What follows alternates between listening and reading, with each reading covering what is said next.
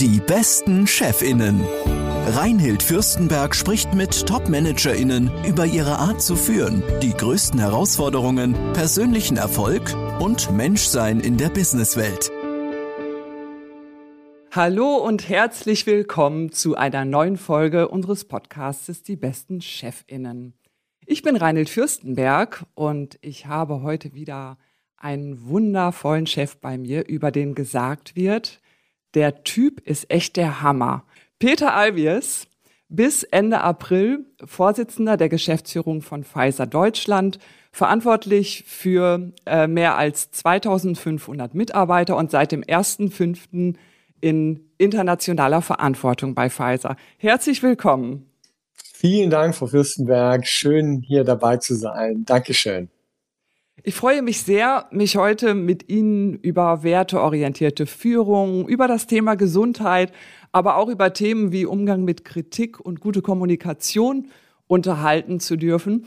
Aber vorweg, Herr Albiers, wie sind Sie denn eigentlich in die Pharmabranche und äh, auch direkt zu Pfizer gekommen? Also das ist zum einen lange her, fast fünfundzwanzig Jahre und ähm, auch eine relativ lange Geschichte. Ich halte es mal äh, kurz. Ich habe Biologie studiert ähm, in dem wunderschönen Regensburg ähm, und hatte war somit sozusagen schon auch einen Bezug äh, zu Lebenswissenschaften. Ich hatte nach dem Studium zunächst ein bisschen, wahrscheinlich auch gepaart mit Abenteuerlust, ähm, eine Zeit in Asien verbracht, hatte dort Projekte im Bereich Naturschutzmanagement durchgeführt, Schwerpunkt Indonesien. Das hat mich eine ganze Zeit lang beschäftigt und begeistert. Und dann bin ich in Kontakt gekommen mit Pfizer. Das war neunzehnhundertsechsundneunzig. Ich habe das Unternehmen kennengelernt, Kolleginnen und Kollegen kennengelernt. Und der glückliche Zufall wollte es, dass Pfizer in, zu dieser Zeit gerade begann, neue, ähm, neue Bereiche sich zu erschließen. Der ganze Bereich Zentralnervensystem ähm, wurde Ähm, zum Teil der Geschäftsbereiche, neue Mitarbeiter wurden gesucht und da öffnete sich die Tür und durch die Tür bin ich hindurchgegangen. Ähm, ja, und bin sozusagen bis heute dabei geblieben. Und wie viele Jahre sind das jetzt schon, die Sie bei Pfizer sind? Im Oktober, im Oktober sind es tatsächlich ähm, fünfundzwanzig Jahre. Ich kann es selber kaum glauben, wenn ich das, wenn ich das wow. reflektiere, aber so ist es, ja. Dann haben Sie ja wirklich ein langes Leben schon bei Pfizer und haben natürlich jetzt im letzten Jahr nochmal auch für uns, äh, unsere ganze Gesellschaft erheblich an Bedeutung und Aufmerksamkeit gewonnen. Ähm, das muss ich Sie natürlich neben den anderen Themen fragen. Wie ist denn eigentlich aus Ihrer Sicht äh, die Impfstoffentwicklung gelaufen? Haben Sie da Tag und Nacht auf Hochtouren gearbeitet und oder ja, erzählen Sie uns das bitte. War natürlich eine, eine unglaubliche Zeit, ne? Im Grunde für uns alle. Ähm, denke ich, wir sind alle mit etwas konfrontiert worden, was wir vorher nicht kannten, ja, und mussten uns darauf einstellen. Das ging uns natürlich genauso als Unternehmen bei Pfizer. Vielleicht mit Blick eben auf die Entwicklung des Impfstoffs. Das war natürlich ein ähm, gewaltiges Unterfangen, äh, was dort gestartet wurde. Ähm, das begann ja äh, vor etwas über einem Jahr, so zu Beginn der Pandemie, ähm, als der Chef von BioNTech, Uğur Schein ähm, den, den Entschluss gefasst hatte, auf Basis der Technologie, der Messenger-R N A-Technologie, die BioNTech entwickelt hatte, äh, den Versuch zu unternehmen, einen Impfstoff gegen Covid neunzehn zu entwickeln. Ähm, und dann haben wir sozusagen den Kontakt oder die Verbindung ähm, ähm, hergestellt. Wir kannten uns schon, BioNTech und Pfizer, aus einer früheren Kollaboration zur Messenger-R N A und haben dann unmittelbar, das gab einen Telefonanruf bei der Äh, Impfstoffchefin der weltweiten Katrin Jansen, wo er das vorschlug und so wie gesagt wurde, haben wir wohl und Katrin Jansen recht schnell gesagt, wir sind interessiert und wir machen das. Ähm, und das war insofern ein wirklich kühner, äh, äh, kühner äh, Entschluss, das zu tun, denn bis dato gab es noch kein, keinen Impfstoff auf der Messenger-R N A-Basis, war ein Versprechen auf die Zukunft, aber etwas, was noch nicht Realität hat. Und das Zweite, äh, was zu der Zeit ja auch Ähm, ähm, nach wie vor galt es, dass die Entwicklung eines Impfstoffes in aller Regel fünf, sechs, sieben, acht oder zehn Jahre dauert. Ja, genau. Und das waren die, das waren selbst von den Experten das, was angenommen wurde. Und dann haben wir gemeinsam den Entschluss gefasst und gesagt, wir wollen versuchen, das zu schaffen, so schnell wie möglich ähm, einen Impfstoff zu entwickeln. Ja, und dann vor Ende des Jahres ist es gelungen. Das war ein, eine ungeheure Leistung, vor allem der, der Forscher, der Entwickler äh, bei uns, aber auch der entschlossenen äh, C E Os und aller Beteiligten, ähm, die da mit dabei waren, in diesem Projekt Lightspeed, wie wir es genannt haben, äh, den Impfstoff quasi am Ende letzten Jahres dann zur Welt zu bringen. Das heißt, da haben Sie wirklich mit vereinten Kräften, mit dem ganzen Unternehmen äh, auf Hochtouren alles gegeben, was in Ihren Möglichkeiten stand? Es ist, wie man so schön sagt, all in. Ja, und das war also einmal natürlich auch von den Investitionen. Es sind große Investitionen, die dann erforderlich sind und die man, wie man so schön sagt, at risk unternimmt, weil man ja nicht weiß, ob es am Ende gelingt oder nicht, ähm, im Milliardenbereich. Äh, was einmal was Entwicklung betrifft, aber eben auch schon der Aufbau der Produktion, das war gewaltig. Und dann eben auch große Einheiten, große Teams aufzubauen, die sich dann ähm, voll und ganz Tag und Nacht, Sie hatten das vorhin gesagt, eben mit diesen Fragen beschäftigt haben. Das Team wuchs dann eben rasch an. Es waren dann richtig große Einheiten auf beiden Seiten, die daran gearbeitet haben und das vorangetrieben haben. Und wir hatten auch früh, auch das, glaube ich, war wichtig, einen Fünf-Punkte-Plan ähm, ähm, äh, erstellt und kommuniziert. Das C E O hat aufgerufen zur weltweiten Zusammenarbeit aller pharmazeutischen Unternehmen in allen Bereichen. Also Wissen Aha. zu teilen, Zugang zu erzeugen, zu Datenbanken, Experten, Ähm, ähm, und Know-how gemeinsam zu nutzen oder auch Produktion zur Verfügung zu stellen. Also ein durchaus weitreichender Wurf, ähm, ähm, den wir da, äh, den wir da gemacht haben und auch ein Angebot eben an viele äh, zusammenzuarbeiten in dieser Jahrhundertpandemie. Haben Sie dabei äh, starken Druck aus der Politik bekommen? Nun, die Politik hat in unterschiedlicher Weise äh, äh, gewirkt. Ähm, es gab einerseits die Rufer, die gesagt haben, ähm, so schnell kann das nicht gehen. Da sind ja dann möglicherweise Risiken da drin und kann überhaupt, kann man einem Impfstoff vertrauen, wenn der in so kurzer Zeit äh, entwickelt wurde. Also sozusagen die vielleicht ja durchaus auch gesunde Skepsis am Beginn, ähm, ähm, aber eben auch ein Aufruf, äh, das möglichst ähm, ähm, nicht zu schnell zu machen. Und auf der anderen Seite, das kam dann ja, wie wir uns noch erinnern, auch aus Amerika von äh, dem vormaligen Präsidenten und weiteren eben der Druck, das jetzt doch so schnell wie möglich, irgend möglich eben zu tun. Und das Gute war, dass wir uns haben nicht beirren lassen, sondern, ähm, und ich finde, einen, einen schönen Ankerpunkt gefunden haben, we move at the speed of science. Also mhm. die Wissenschaft gibt den Rhythmus vor. Es muss alles auf dem Boden der Wissenschaft laufen. Es muss verlässlich sein. Die Daten müssen eben sorgfältig erhoben werden, ausgewertet werden. Und das bestimmt die Schritte. Und in diesem, unter dieser Annahme natürlich sind dann alle Kräfte mobilisiert worden und ich sag mal auch alle innovativen Ideen entwickelt worden, wie man solche klinischen Studiendesigns rascher machen kann, ohne an Qualität einzubüßen. Das ist natürlich dann getan worden. Aber dieses Move at the Speed of Science und dass das äh, die Zeitpunkte definiert, das war ein guter Orientierungspunkt für uns und das hat alle geerdet. Mhm. Und äh, ich meine, Sie waren ja auch als Unternehmen äh, selbst von den Corona-Entwicklungen in Verbindung mit Homeoffice-Regelungen und so weiter betroffen. Wie haben Sie das denn gemanagt? Sind Sie dann alle ins Homeoffice gegangen oder wie haben Sie es hinbekommen? Daran erinnere ich mich noch, das war ein, ein besonderer äh, Moment im, im März. Es bahnte sich ja schon an. Wir hatten zunächst die Geschehnisse in, in, in China, in Wuhan. Dann breitete es sich aus. Es gab die Geschehnisse in Italien. Und bevor es in Deutschland, ich sag mal, richtig äh, in, in Gang kam, die Pandemie, ähm, gab es schon Zeichen, dass das möglicherweise größer wird, als man angenommen hatte äh, äh, in Europa. Ich erinnere mich auch noch an einen Podcast von Herrn Drosten, den wir dann da früh gehört hatten, der schon hat anklingen lassen, dass da möglicherweise eine exponentielle Entwicklung kommt. Wir haben uns mhm.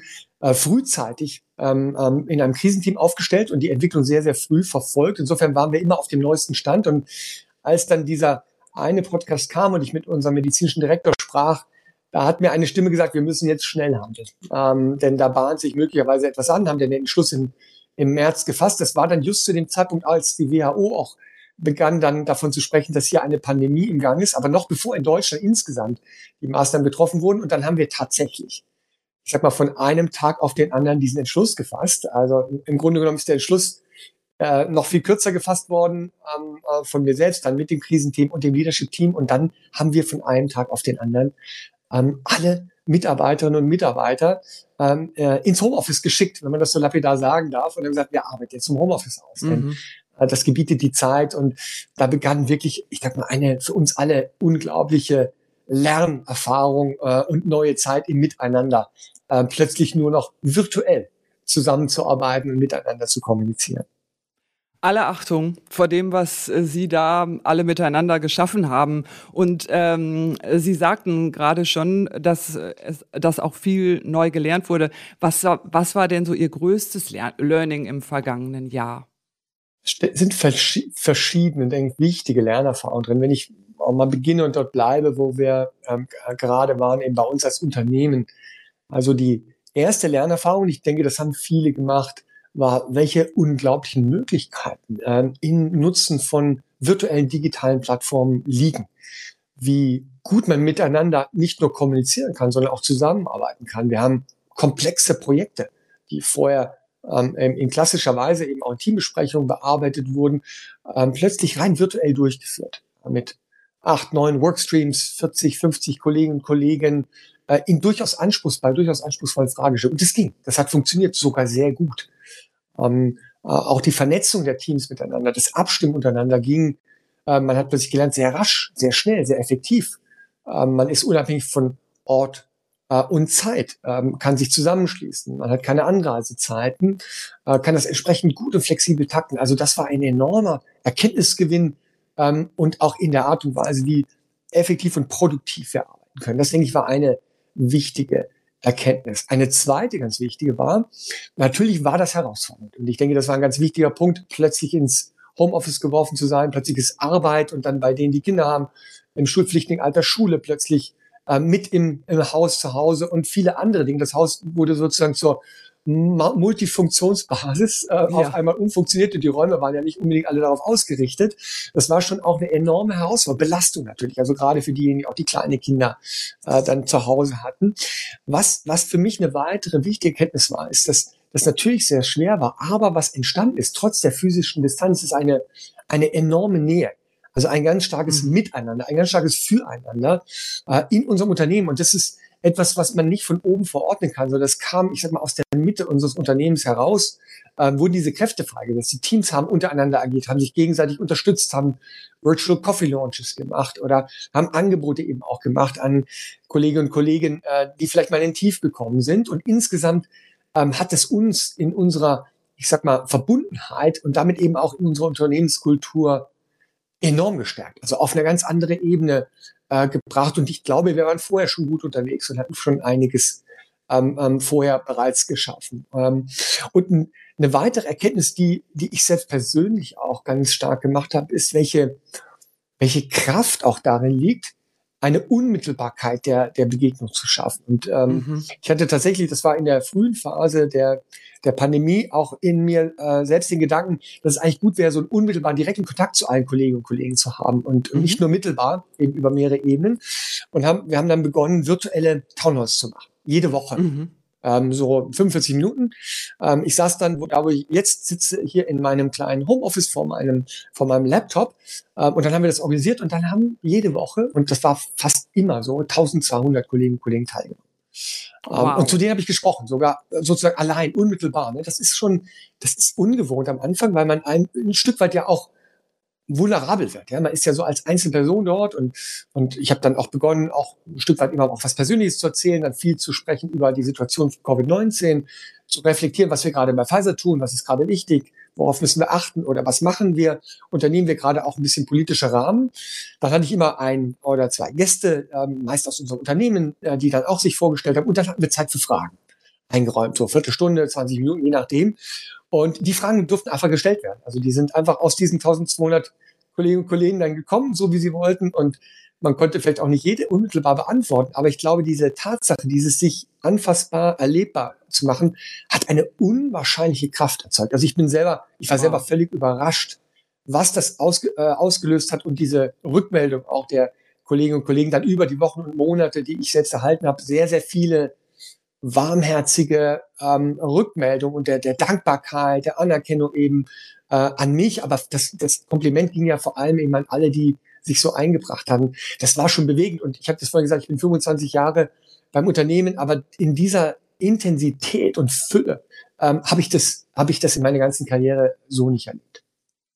Also ich glaube ja, Herr Albiers, dass es dabei auch eine ganz große Rolle spielt, dass Ihnen das selber sehr am Herzen lag, mit Ihren Mitarbeitenden im guten Kontakt zu sein. Und ich weiß, wie sehr Ihnen Ihre Mitarbeitenden äh, wichtig sind. Äh, das passt auch ähm, zu dem, dass ich von Ihnen weiß, dass Sie großen Wert auf werteorientierte Führung legen. Über welche, reden, äh, über welche Werte reden wir? Was, ähm, worum geht es da?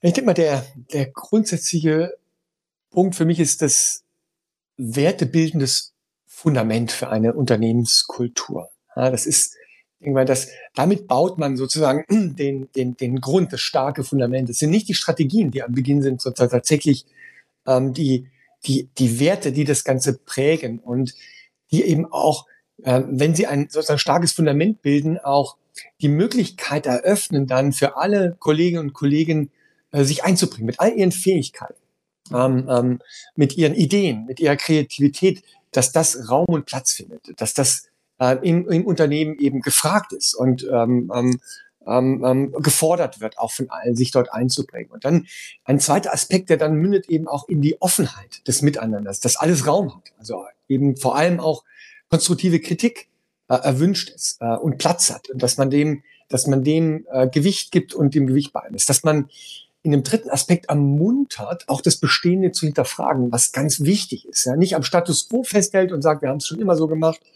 ähm, und kennen das und wissen, dass es gut war, sondern auch ermutigt, ähm, das zu hinterfragen und Neues zu denken oder Neues zu schaffen. Ähm, das ist ein ganz, ganz wesentlicher Punkt. Und dann, ich sag mal, in dem, in dem Neuen, das in einem Miteinander schaffen, was von Vertrauen geprägt ist, wo man gegenseitig eben sich Respekt zollt, Ähm, Vertrauen schenkt, Vertrauen gibt und damit eben auch Vertrauen zurückgewinnt. Und wenn das alles miteinander gelingt, ähm, dass man dann, ich sag mal, die Erfolge feiert, anerkennt, mhm. die Leistung anerkennt und, und einfach auch Freude bei der Arbeit schafft und, und äh, Raum schafft eben für dieses äh, Miteinander. Wir verbringen alle sehr, sehr viel Zeit äh, miteinander äh, und deswegen soll und darf und muss Arbeit einfach auch viel Spaß und, und Freude machen. Bei Pfizer fassen wir das in vier äh, Begriffe, äh, diese, diese Werte, die ich gerade Ähm, mal so ein bisschen umschrieben habe. Ähm, und diese Werte sind Equity, ähm, äh, Courage, Excellence und Joy. Mhm. Ja, und das, was ich gerade besprochen habe, darin kommt das zum Ausdruck. Und das Interessante sind tatsächlich global definiert Werte, die uns leiten und die, ich sag mal, in ihrer Einfachheit und Schlichtheit, äh, finde ich, haben die was ganz, ähm, ähm, was ganz Starkes, was ganz Kraftvolles. Die müssen natürlich gefüllt werden, die müssen gelebt werden und die müssen sozusagen auch mit dem Persönlichen Ähm, äh, Überzeugung dann angereichert werden. Und dann führen sie eben äh, zu dem, zu etwas, was ich gerade beschrieben habe, zu einem Unternehmen, was eben lebendig ist, ja, und eben alle, alle miteinander verbindet. Und Sie sind ein Unternehmen, wo das eben nicht nur auf dem Papier steht, sondern äh, Sie legen wirklich Wert darauf, das auch persönlich mit Ihren Mitarbeitenden zusammen äh, mit echtem Leben zu füllen. Und wie können Sie noch mal ein bisschen dazu sagen, wie Sie das ganz praktisch machen? Also Sie sagten ja zum Beispiel eben, dass Sie äh, dann auch Ihre Erfolge feiern und äh, ja miteinander, äh, dass dass wir äh, gut erleben und sich dafür auch Zeit nehmen. Was machen Sie da ganz praktisch? Also da gibt's sehr, sehr viele Dinge. Also ich sag auch mal, vor, ähm, vor Corona ähm, haben wir da sehr viel Wert drauf gelegt. Wir haben ähm, im Jahr, ähm, kommen wir zum Beispiel im, im äh, späten Sommer äh, immer zusammen hier in Berlin, äh, da wo unser Hauptquartier ist, und laden alle Kolleginnen und Kollegen ein mit ihren Angehörigen, Familien, ähm, äh, engen Freunden äh, zu einem Pfizer Sommerfest. Und da mhm. Berlin ist natürlich reich an, an entsprechenden äh, Lokalitäten, ähm, äh, die man dort nutzen kann, ähm, äh, Beachbars, äh, was auch immer es gibt, äh, um dort zusammenzukommen. Und in einem tatsächlich auch sehr persönlichen Rahmen äh, Danke zu sagen äh, und sich sozusagen den, einmal den Verbund, das Kennenlernen miteinander zu fördern, aber eben auch, das ist dann ein Barbecue, äh, da wird Musik gespielt, ist großes Miteinander, äh, da ist viel Angebot für die Kinder da. Das schafft schon auch einen ganz anderen Verbund. Das haben wir jetzt schon über viele Jahre gemacht. Das ist eine, eine feste Institution, die das zum Ausdruck bringt. Und da kommen eben auch, ich meine, da sind jedes Jahr, weiß gar nicht mehr, siebenhundert, achthundert, neunhundert, viele Kinder, wir haben auch viele, viele junge Familien dabei, die dort zusammenkommen. Und das gibt einen anderen Charakter. Das ist dann nicht mehr nur so, das ist ein Unternehmen, an dem man angestellt ist, sondern da ist so eine Gemeinschaft da, ja, die man erlebt. Und ähm, das sind Leute, die man gerne trifft. Ähm, und das, finde ich, sind, sind Aspekte, die die ganz bedeutsam sind. Und in der Pandemie, und wir haben verschiedenste, ich möchte hier nicht alle auswählen, verschiedenste solcher, äh, solcher Formate, die dann eben auch in einzelnen Geschäftsbereichen oder Teams äh, gepflegt werden. Gemeinsames Kochen ist bei uns eine sehr etablierte sehr etablierter Weg, das zu tun. Und in der Pandemie haben wir eben auch viel dafür gesorgt, dass sozusagen Unterstützung auch stattfindet. Wir haben Programme aufgelegt, wo die Kolleginnen und Kollegen unterstützt wurden im Umgang eben mit Stresssituationen. Resilienz, wie entwickelt man Resilienz? Da gab es Trainings und Angebote. Haben wir übrigens auch im Leadership-Team ja auch mit dankbarer Unterstützung von Ihnen, Ihrem Institut, auch machen dürfen. Wir haben Yoga-Sessions gemacht. Das ist einer der Renner gewesen in der in der Pandemiezeit, ähm, ich glaube zweimal die Woche äh, fand das statt und äh, haben das angeboten, virtuell, ähm, dass man dort Unterstützung bekommt. Und ähm, das führt vielleicht auch zu einem äh, weiteren Aspekt, dass wir auch als Unternehmen im Gesundheitsbereich großen Wert eben äh, auch darauf legen, ein, ein wirklich gutes, umfassendes äh, Gesundheitsmanagementprogramm zu haben. Das nennen wir Pfizer in Balance. Mhm. Äh, und das ist ein breit gefächertes Programm. Also da geht es um natürlich Arbeitsplatz, Äh, Gestaltung, Gesundheitsförderung, äh, gesunde Ernährung spielt einen äh, wichtigen Punkt, auch betriebliches Eingliederungsmanagement, aber eben dann auch viele weitere Angebote, äh, Sportangebote, wo wir Zugänge erzeugen, das Yoga hatte ich, hatte ich genannt. Also da ist ein breiter Fächer, der eben auch äh, Gesundheit eben so aufgreift, äh, wie man es wie man es eben verstehen muss. Es ist etwas sehr ganzheitlich, ne? Körper, Geist, mhm. äh, Seele, sozusagen alles gehört dazu. Ähm, und und äh, wir können nicht für alles Angebote machen, aber doch, denke ich, für sehr vieles Äh, Angebote machen und ähm, vielleicht auch, das sei gesagt, ja auch äh, eine eine Beratung anbieten, eben auch für Kolleginnen und Kollegen, die äh, in schwierigen Situationen sind, Rat suchen und den sehr persönlich und vertraulich halten wollen und eben, äh, das darf ich durchaus sagen, ja auch äh, mit Ihnen in der Zusammenarbeit mit dem Fürstenberg-Institut, ähm, ähm, wo wir das über viele Jahre jetzt auch schon als einen ganz wichtigen Baustein etabliert haben. Also ich sag mal auch in dem übergeordneten Sinne dieses Caring, dass wir uns kümmern, dass wir das, was wir beitragen können, tun für die gesunde Erhaltung und das Wohlbefinden von unseren Kolleginnen und Kollegen. Und das spielt eben auch eine ganz ähm, wichtige Rolle schon lange vor der Pandemie äh, und hat sich in der Pandemie eben ausgezahlt. Ja, also ich finde das wirklich beachtlich, mit welcher Lebendigkeit Sie diese Werte jetzt auch ähm, in der Pandemiezeit aufrechterhalten haben. Und ähm, ich habe die Vermutung, dass das auch mit daran liegt, dass Sie einfach da auch eine starke Führungscrew sind und ähm, ja auch auf das Thema gesunde Führung, das weiß ich ja, äh, großen Wert legen. Ne? Ähm, was ist denn das, was aus Ihrer Sicht im, wirklich wichtig ist, wenn äh, man Mitarbeitende gesund führen möchte? Ich, für mich selbst beginnt alles wieder bei den Werten, ja, nicht so sehr beim Zweck. Der, der, der, sozusagen der, es entsteht daraus natürlich auch ein ganz wichtiger Vorteil fürs Unternehmen. Aber die erste Frage für mich ist eine, eine Wertefrage, äh, dass man als Unternehmen und auch als Unternehmensleitung äh, und Teil des Leadership-Teams, dass man diese Verantwortung lebt und prägt, dass es den Kolleginnen und Kollegen gut geht, dass sie sich mhm. wohlfühlen, ja, ähm, ähm, und dass sie dass sie das bekommen, was sie brauchen, eben auch, um persönlich wirklich ähm, stark zu sein, leistungsvoll zu sein und eben gesund bleiben zu können. Dass man, dass man das wirklich als einen Wert versteht, der, der, der alles trägt. Das ist, denke ich, der, der erste wesentliche Punkt. Und dann führt es zu weiteren, weiteren Fragestellungen. Wenn man das verinnerlicht hat, ähm, dann gibt es auch diesen Widerspruch nicht mehr zwischen Arbeit und Privatleben und wann ist jetzt jemand aktiv und wann ist er nicht aktiv, sondern aus diesem Grundverständnis heraus äh, wächst etwas, ähm, wo es am Ende entscheidend ist, eben auch für den Erfolg und den Beitrag, den jeder leistet, dass man eben gesund ist und vital ist und sich wohlfühlt und eben viel Freude hat. Und dann löst sich auch etwas auf, dass man sagt, man misst die Leistung in Stunden oder verlangt vor allem Stunden, in denen jemand arbeitet. Man kann acht Stunden an seinem Arbeitsplatz sein und nicht so viel bewegen. Äh, und man kann weniger Stunden am Arbeitsplatz sein und zwischendurch andere Dinge machen, mal Sport machen, Ähm, ähm, oder ähm, ähm, auch zu Hause sein und sich um etwas kümmern, aber getrieben von der Überzeugung, dass das ein Unternehmen ist, was sich um mich kümmert und ich getrieben bin eben auch von der Vision des Unternehmens und meinen Beitrag leisten will.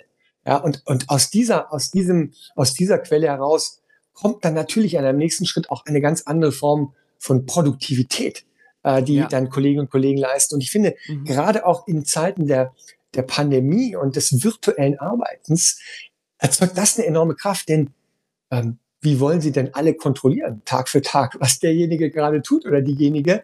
Wenn Sie davon getrieben sind, dann ist das eine ganz schwierige Zeit äh, für die Kolleginnen und Kollegen und für die, für die Führung. Aber für uns war es das nicht. weil wir eben mit einem ganz anderen Grundvertrauen äh, dort hineingehen, den Kolleginnen und Kollegen Freiräume geben, Unterstützung geben, aber natürlich auch erwarten, dass sie dann auch ihre Kräfte einsetzen. Äh, und das tun sie auch. Ja? Also da kommt das Ganze zusammen und ich glaube, so, so fügen sich dann eben diese Elemente, das, was das Unternehmen braucht, ähm, äh, wunderbar zusammen mit dem, was eben jeder Einzelne braucht für sich. Dann waren Sie ja wirklich auch im Vorfeld schon wirklich gut äh, äh, vorbereitet. Und äh, wir beobachten äh, in unseren Kundenunternehmen, dass das Thema Gesundheit auch viel lockerer gehandhabt wird durch die Corona-Zeit. Also dass es viel selbstverständlicher geworden ist, auch als Führungskraft äh, Mitarbeitende fragen zu dürfen, wie geht's dir eigentlich und äh, auch wie geht's dir gesundheitlich? Also weil das eben wegen ähm, Covid neunzehn Zu, ja sowieso zu einem ganz wesentlichen Gesprächsthema geworden ist. Und das macht eben auch möglich, äh, insgesamt mehr auch in Teams über Gesundheit ins Gespräch zu kommen. Äh, wobei für mich zu gesunder Führung auch gehört, dass man äh, eben auch über äh, schwierige Gesundheitsthemen oder auch über Auffälligkeiten am Arbeitsplatz ins Gespräch kommt. Ähm, machen Ihre Führungskräfte das auch? Das ist ein ganz bedeutsames Thema. Ne? Und ähm, natürlich muss man sich auch klar machen, dass da auch viel Tabus, mh, mit, vieles mit Tabus belegt ist, weil man sich vielleicht gar nicht traut oder es auch nicht als adäquat empfindet, das zu äußern und oder auch die Frage stellt, in welchem Rahmen. Ähm, und dafür ist wichtig, dass man unterschiedliche äh, Angebote macht. Also zum einen haben wir im Unternehmen ähm, ähm, eine Kultur, die das fördert. Ja, wir hatten das mhm. über viele Jahre hinweg beschrieben als Straight Talk, Ähm, sind, haben es jetzt sehr, sehr stark besch- beschrieben, auch als Speak-up, dass man tatsächlich ermuntert, und zwar wirklich von der Spitze des Unternehmens über alle Ebenen hinweg, ähm, dass man sich ausdrückt ähm, ähm, und, und mitteilt über eben Themen, die schwierig sind. Ja? Vielleicht jetzt noch nicht mal im ersten Schritt persönlich, sondern mit dem, was man erlebt und sieht äh, in den Teams, äh, dass man, dass das nicht nur erlaubt ist, sondern sogar erwartet ist von äh, jedem Einzelnen, das zu artikulieren und von jeder Führungskraft das aufzunehmen, ernst zu nehmen, und eben in die Diskussion zu bringen. Das, denke ich, ist ein erster ganz entscheidender Schritt und es braucht natürlich auch Zeit, dass man das stärkt äh, und voranbringt. Und dann gibt's ähm, äh, weitere Ebenen, die dann vielleicht auch mehr das Persönliche betreffen, ähm, wo man eben selbst in Schwierigkeiten ist, in, in Konfliktsituationen ist, mit, über, über die man nicht unbedingt eben sprechen möchte mhm. ähm, und dafür Angebote schafft. Wir haben äh, intern einen Ombudsmann, äh, an den man sich wenden kann. Wir hatten, das hatte ich vorhin angesprochen, ja die Zusammenarbeit mit Ihnen, äh, die eben dort neutrale Ähm, ähm, Möglichkeiten bietet, sich dort auszutauschen und das Ganze ähm, äh, eben dort zu besprechen, je nachdem, wie der Einzelne das wünscht und, und möchte. Ähm, und das, denke ich, ist erstmal so ein, so ein sehr grundsätzliches äh, äh, ähm, Fragen, die wir da, die wir da bearbeitet haben. Dann vielleicht nochmal, um einen Teil rauszugreifen, den wir natürlich auch ähm, in der Pandemie besonders erlebt haben, der auch vorher schon eine Rolle gespielt hat, das ist das ganze Thema der der Belastung, ja, die, die da ist. Und die, wie gesagt, auch das ist etwas, was über viele Jahre sich verstärkt hat durch eine immer sich schneller drehende Welt, diese VUCA-Welt, ja, die sozusagen mhm. äh, volatile, uncertain äh, ist. Vieles ist in Bewegung und Veränderung, äh, getrieben durch Globalisierung, äh, getrieben durch Digitalisierung. Ähm, spürt man einfach diese Schnelligkeit und, und diese Vielschichtigkeit der Herausforderungen, die ähm, viel eben auch äh, vor hohe Belastungen stellen.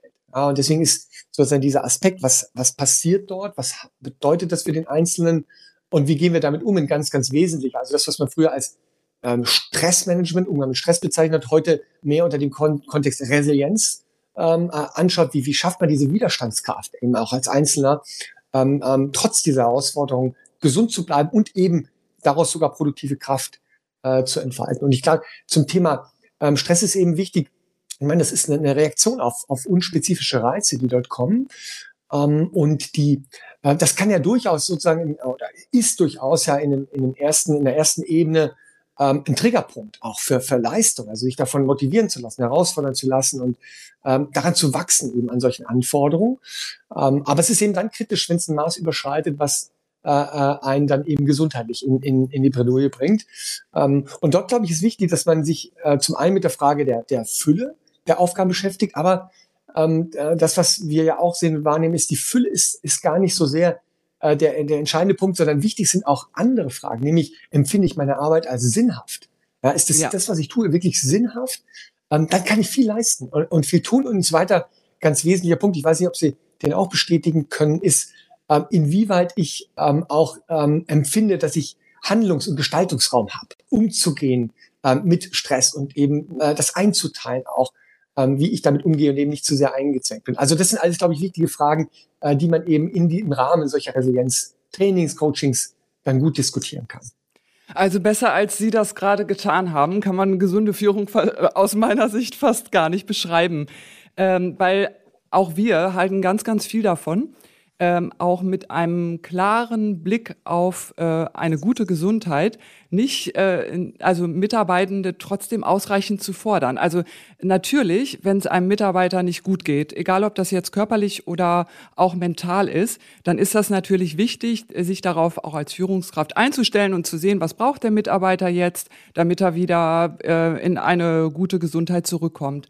Aber äh, das darf aus meiner Sicht nicht dazu führen, dass man sich dann ausschließlich oder, oder im Schwerpunkt äh, um die G- Gesundheit alleine dreht, sondern die Firmenbelange äh, müssen dabei natürlich mit, mit im äh, Blick behalten werden. Und da ein gutes Gleichgewicht zu finden, das macht äh, gesunde Führung aus. Und auch das mit jedem Mitarbeiter immer wieder neu zu finden und in jeder äh, Situation immer wieder neu zu finden, ja, das will auch geübt und gelernt sein und fordert aus meiner Erfahrung Führungskräfte auch manchmal wirklich heraus. Ähm, gibt es da auch etwas, äh, also wenn, wenn wir ähm, so über das Thema äh, Resilienz oder auch ähm, Herausforderungen oder, oder Stress sprechen, ähm, äh, Herr Albiers, was Sie selber heute manchmal noch Stress oder sind Sie wirklich äh, immer durchgängig tiefenentspannt? Vollkommen tiefenentspannt, vierundzwanzig Stunden am Tag. ähm, ja, nein, also äh, gut, ich habe tatsächlich, man natürlich äh, lernt man im Laufe der Jahre eben den Umgang damit, ne? ähm, wie, wie man eben mit Belastung, auch sehr, sehr hohen Belastungen ähm, fertig wird und, und daran, daraus lernt und daran wächst. Ich denke, das habe ich über diese vielen Jahre natürlich immer wieder neu äh, lernen müssen, lernen dürfen, und, und weiter äh, entwickeln können. Das war in der Pandemie für mich auch nochmal ein guter oder, oder ein wichtiger Impuls, auch darüber nochmal zu reflektieren. Also wie, ähm, wie gehe ich damit um, mit dieser Fülle der Belastung? Die hat eben in der Pandemie im Grunde ja noch weiter zugenommen, ja, weil wir ja. äh, auch, auch durch die, was Sie vorhin beschrieben haben, eben durch die ganzen Aufgaben, die wir auch im Rahmen der Impfstoffentwicklung hatten, nochmal viele zusätzliche Themen hatten, wichtige, ganz wichtige, große Themen, ähm, eben auch in der Interaktion mit Politik und, und weiteren.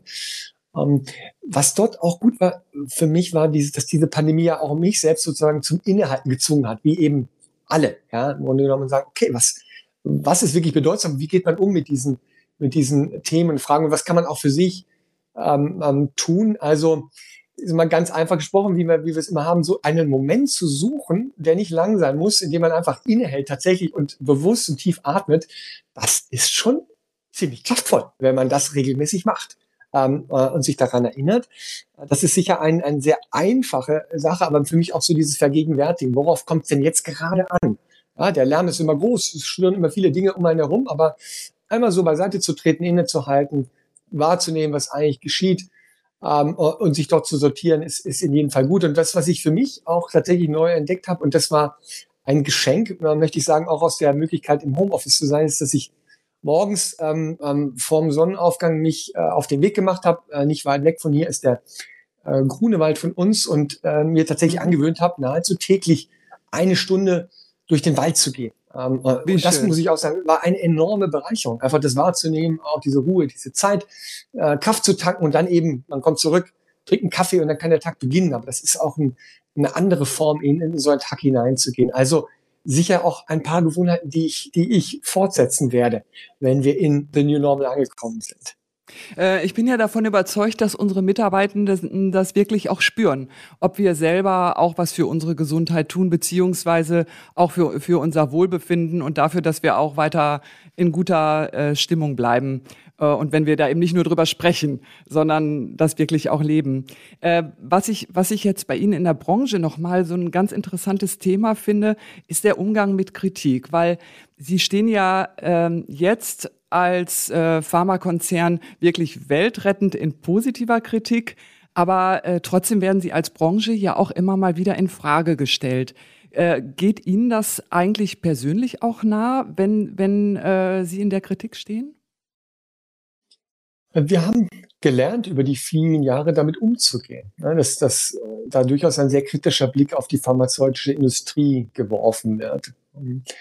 Was ich aber auch über viele Jahre erlebt habe, ist, dass Schritt für Schritt, vor allem dort, wo wir interagieren, ähm, ähm, mit den Akteuren, äh, auch aus dem ganzen gesellschaftlichen, politischen, wissenschaftlichen Raum, dass dort, wo wir, wo man sich kennenlernt, sich austauscht und auch gemeinsam Initiativen ähm, gestaltet miteinander, dass dort Vertrauen wächst und dass dort ein ganz anderer Blickwinkel entsteht auf uns als Unternehmen. Wir haben zum Beispiel eine ganz wunderbare Plattform geschaffen, eine Kollegin von mir, den Pfizer Patientendialog. Da kommen jedes Jahr, seit vielen, vielen Jahren, ähm, weit über hundert ähm, Patientenvertreterinnen und Vertreter zusammen von, ich sag mal, nahezu fast allen Patientenorganisationen ähm, äh, aus allen Bereichen, in äh, allen, allen Erkrankungs- und Indikationsbereichen, ähm, kommen zusammen über zwei Tage, tauschen sich aus. Sehr offen miteinander, besprechen gemeinsam, was getan werden muss, wo Schwerpunkte gesetzt werden müssen und wo gemeinsam Initiativen geprägt werden. Und, und dort ist auch immer ein breiter Kreis auch von weiteren Akteuren eingeladen. Und es ist interessant, was für ein Vertrauen, was für ein Respekt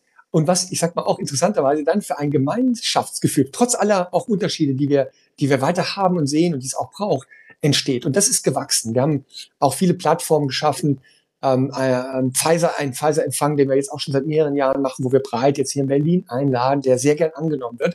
Da ist wirklich viel gewachsen. Ähm, und, und so reift es. Und, ich, und, und das ist das, was ich auch für wichtig erachte, ähm, auf die Nachhaltigkeit zu achten. Ich meine, es gibt immer, äh, immer wieder ähm, Hypes, äh, die, die entstehen, ähm, ähm, wo man eben möglicherweise mal enorm gelobt wird und dann am nächsten Tag aber äh, wieder woanders ist. Das muss man ein Stück weit an sich vorbeiziehen lassen, ja, und äh, mehr darauf gucken, was ist wirklich die Substanz, das Fundament dessen, was man beiträgt, auch äh, für die Gesundheit von Einzelnen, aber auch für das Wohlergehen einer Gesellschaft und das transportiert äh, über eben diese diese Formate. Ähm, mit dem äh, äh, das gesagt zu haben, bleibt natürlich dennoch etwas. Also was wir jetzt als Weltretter äh, gesehen werden, ist wunderbar, aber das, so wird es nicht bleiben. Ja, das wird sich wieder verändern und dann wird es wieder andere Fragen geben. Aber ich glaube, was tatsächlich geschehen ist und wo eine Chance liegt, ist, dass die Wahrnehmung für das, was die pharmazeutische Industrie in der Lage ist zu leisten äh, und beizutragen, eben zum Beispiel über solch einen Impfstoff eben für alle Bereiche des wirtschaftlichen, gesellschaftlichen Lebens, dass das eben enorme Bedeutung hat. Ja, und das ist ja, ja auch schon reflektiert auch in den in den in den Sustainable Development Goals, Health in All Policies. Ja, und ich glaube, diese Chance, dieses wirklich systemimmanente, äh, was wir dort leisten, dass wir das weiter voranbringen, das ist eine Chance für uns in der Industrie, äh, eine andere Wahrnehmung zu erzeugen. Das wird Zeit brauchen, aber ich glaube, wir sind auf einem guten Weg. Und wenn äh, eine wichtige Meldung in der Presse kommt, äh, wie handhaben Sie das dann mit der Kommunikation Ihren Mitarbeitern gegenüber? Also wird das dann auch intern kommunizieren, äh, kommuniziert? Äh, geben Sie dazu auch dann eine Meinung ab oder wie handhaben Sie das? Wir sind sehr offen und transparent ähm, im Umgang mit, mit Fragestellungen, schwierigen Fragestellungen oder auch Initiativen, die wir machen. Wir haben eine sehr lebendige Intranet-Seite, äh, wo wir ähm, tagtäglich auch aktuelle Dinge hineintragen und eben, wenn es mal auch schwierige Fragestellungen gibt, die dort auch thematisieren. Das hat sich ähm, ähm, über die Jahre sehr gut entwickelt. Wir haben auch eine wirklich ganz wunderbare, hervorragende Unternehmenskommunikation, äh, die das entsprechend auch aufbereitet, ähm, sehr zeitnah, sehr kompetent. Ähm, da sind wir nach meinem Empfinden sehr weit äh, gekommen. Ähm, und, und ich glaube, das gelingt uns gut, ähm, da sozusagen auch alle mit ähm, ähm, à jour zu halten mit dem, was gerade geschieht. Ähm, und wir haben auch äh, darüber hinaus auch äh, eine interessante Äh, Debattenplattform Land der Gesundheit aufgebaut, in der wir eben den Dialog nicht nur intern, sondern auch mit externen äh, suchen, ähm, wo externe ähm, äh, Experten auch eingeladen werden, ihre Beiträge zu leisten. Das darf durchaus und soll durchaus auch mal kontrovers äh, sein zu verschiedenen Themen und wo wir eben auch die Debatte führen, den Dialog führen zu unterschiedlichsten Themen und Fragestellungen, die wichtig sind, wie Digitalisierung im, im Gesundheitswesen oder Gesundheitskompetenz, Aufbau von Gesundheitskompetenz mhm. und viele weitere äh, Fragen. Also dieser offene, transparente Austausch ähm, äh, und das Einladen aller, aller in den Dialog ist etwas, was wir schon sehr intensiv pflegen und entwickelt haben. Das ist so interessant und ich könnte mich noch Stunden mit Ihnen weiter unterhalten, aber wir kommen jetzt schon so ganz langsam zum Schluss und eine Frage habe ich noch, ähm, Herr Albiers. Führung in der Zukunft. Worauf kommt es in Zukunft in der Führungsarbeit an? Vielleicht einfach in zwei, drei Stichworten nur. denke, die, die Punkte, die wir, Frau Fürstenberg, die wir, die wir angesprochen haben, also Führung beginnt mit Werten, mit Wertvorstellungen, mit dem, den einzelnen Wert zu schätzen, dem einzelnen Raum zu geben, dem einzelnen Möglichkeit zur Entfaltung zu bieten und ein Umfeld zu bieten, in sozusagen, indem er, indem er seine ganzen Kräfte und seine Fähigkeiten entwickeln kann. Das ist der erste Punkt. Der zweite ist, das einzubetten dann in ein Netzwerk, äh, intern und extern. Ich glaube, das Arbeiten in agilen Netzwerken wird bedeutsamer. Also diese Kräfte zu formen, in kluger Weise zu Netzwerken, die dann äh, größere Aufgaben bewältigen und dies eben einmal physisch, aber auch virtuell äh, in der Lage sind, ähm, äh, dann zu leisten. Das ist, glaube ich, eine ganz weitere große Herausforderung, diesen guten Mix zu finden, diese Balance ähm, äh, zu finden in der Führung der Zukunft, eben auch über virtuelle Weise zu führen. Und der, der dritte, denke ich, ganz wesentliche Aspekt, der weiß dann sehr weit und groß, ist Purpose. Also wofür? Mhm. Ja, ja. Was ist das, was wir beitragen? Und das ist eben, der Purpose ist nicht, wir machen ähm, äh, Umsatz und Gewinn. Das ist ein Mittel zum Zweck. Wir müssen Umsatz machen, wir müssen Gewinn machen, damit wir investieren können. Aber der Purpose ist ein anderer. Ja, und bei uns ist der Purpose im Unternehmen Breakthroughs that change patients' lives. Das ist der übergeordnete Purpose und den füllen wir mit Leben. Und ich glaube, das braucht's. Wir müssen das, dieses Sinnstiftende, ist ein ganz wichtiger Teil der Führung, der Zukunft, auch der Führung heute schon. Aber in Zukunft, glaube ich, werden Mitarbeiter und Mitarbeiter das wirklich fordern, werden das haben wollen und uns spüren und erleben wollen, dass ein Unternehmen das tatsächlich tut. Ja, diese drei Dinge würde ich mal als drei ganz wesentliche nennen. Das sind eigentlich schon wunderbare Schlussworte, aber ganz zum Schluss, äh, Herr Albiers, haben Sie noch irgendetwas, was unsere Hörer noch von Ihnen wissen sollen oder einen Leitsatz oder etwas, was Sie unseren Hörern und Hörerinnen noch mit auf den Weg geben wollen oder können? Ich, ich würde es vielleicht tatsächlich kurz halten an der Stelle. Wir haben ja über viele Dinge gesprochen. Ich denke, ja, mit Blick auf, auf Leitsatz, ich denke, was mich, was ich, was mich schon, denke ich, leitet, ist das, was vielleicht mit dem klassischen alten Carpe Diem irgendwo ausgedrückt ist. Also wirklich dieses nutze den Tag, nutze den Moment, ja, das sei im Hier und Jetzt. Sozusagen, das ist, das ist der Moment. Das Leben findet immer hier und jetzt statt. Ähm, und dort wirklich voll präsent zu sein, da zu sein, bei sich zu sein. Äh, und eben auch bei seinem Tun, dem, was man tut und leistet. Äh, darin liegt eine enorme Kraft. Und ich finde, das habe ich vielleicht auch gerade in dieser Zeit der Pandemie nochmal neu entdeckt und erlebt. Dieses Innehalten ähm, äh, und daraus Kraft schöpfen und dann nach vorne gehen und das weiterzutragen. Ja. Das ist, denke ich, auch noch etwas, was, was mir, mir wichtig ist. Herr Albiers, ganz, ganz herzlichen Dank. Sie haben sicherlich nicht nur mir, sondern allen unseren Hörern und Hörerinnen äh, gerade richtig viel gegeben und geschenkt. Ganz toll. Vielen herzlichen Dank und weiterhin einen ganz, ganz schönen Tag. Machen War eine Sie's große gut. Freude. Dankeschön. Das freut mich. Machen Sie es gut. Tschüss, Frau Wissenberg. Tschüss. Das war Die besten ChefInnen. Der Podcast vom Fürstenberg-Institut. Wir beraten Unternehmen und unterstützen Mitarbeitende und Führungskräfte dabei, mental gesund zu bleiben.